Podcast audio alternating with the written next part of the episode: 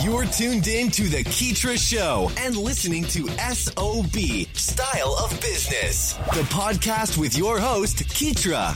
We aim to highlight the ongoing trek of entrepreneurs and business owners from around the globe, featuring stories that recount their struggles, experiences, and inevitable road to success and self-fulfillment. Welcome to S O B.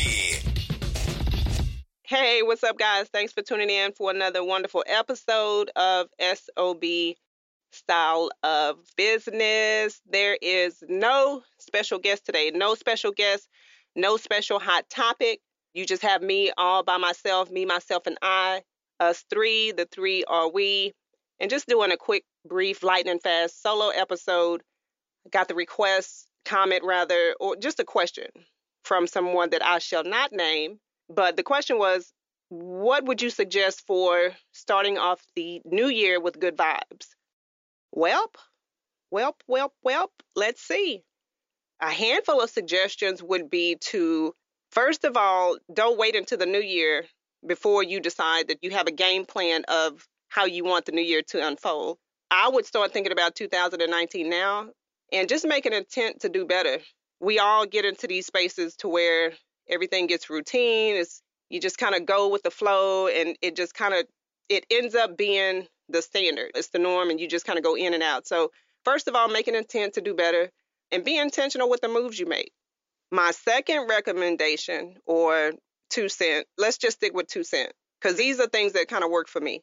Set your boundaries and keep them. This is very important. I have been working on this. It is very hard for me to do because I kind of tend to be a people pleaser sometimes, but make sure that you set your boundaries, know what you're going to do, what you're not going to do, what you're going to go for, what you're not going to go for, and stick to it. You don't owe anyone an explanation. Set your boundaries, keep them, and keep it moving. Thirdly, make a game plan for yourself. Set yourself up for success and just kind of ask yourself different questions like, hey, what do I want to do? What am I interested in? Which direction do I want to take? What is your personal vision? Where do you see yourself within the next, the first few months of the new year? So have like a visual of where you see yourself, whether it be a position, if you're in school, the kind of grades that you want to get, if it is with a new career position, if it is, you know, making more money, if you're in the fitness and all that other good stuff.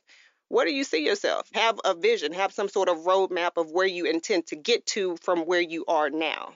But the fourth point, the biggest thing on this little advice column, this little two cent, this little Ann Landers spiel that I'm doing, would be to stop talking to everybody about everything. They cannot help you. They cannot help you because they can't even help themselves. And we get so caught up with putting our, the way that we want to go about our game plan unfolding, our goals, you know, our visions, the things that we want to do, we go about it the wrong way because we're always asking other people what they think. By the time they give us their feedback, we're discouraged and we don't want to move on with our goals. So stop talking to everybody about everything. They're not going to agree with you all the time. Even if they do, they may not even be interested in what you're talking about. They're just agreeing with you just so that you can stop talking about this goal that you're setting. And, you know, at the end of the day, you have to do what's right for you. So stop waiting on those endorsements. Put it this way. Be selective on who you share your vision and dreams with. I'm not saying stop talking to those people that are supportive within your network, that are within you building yourself up.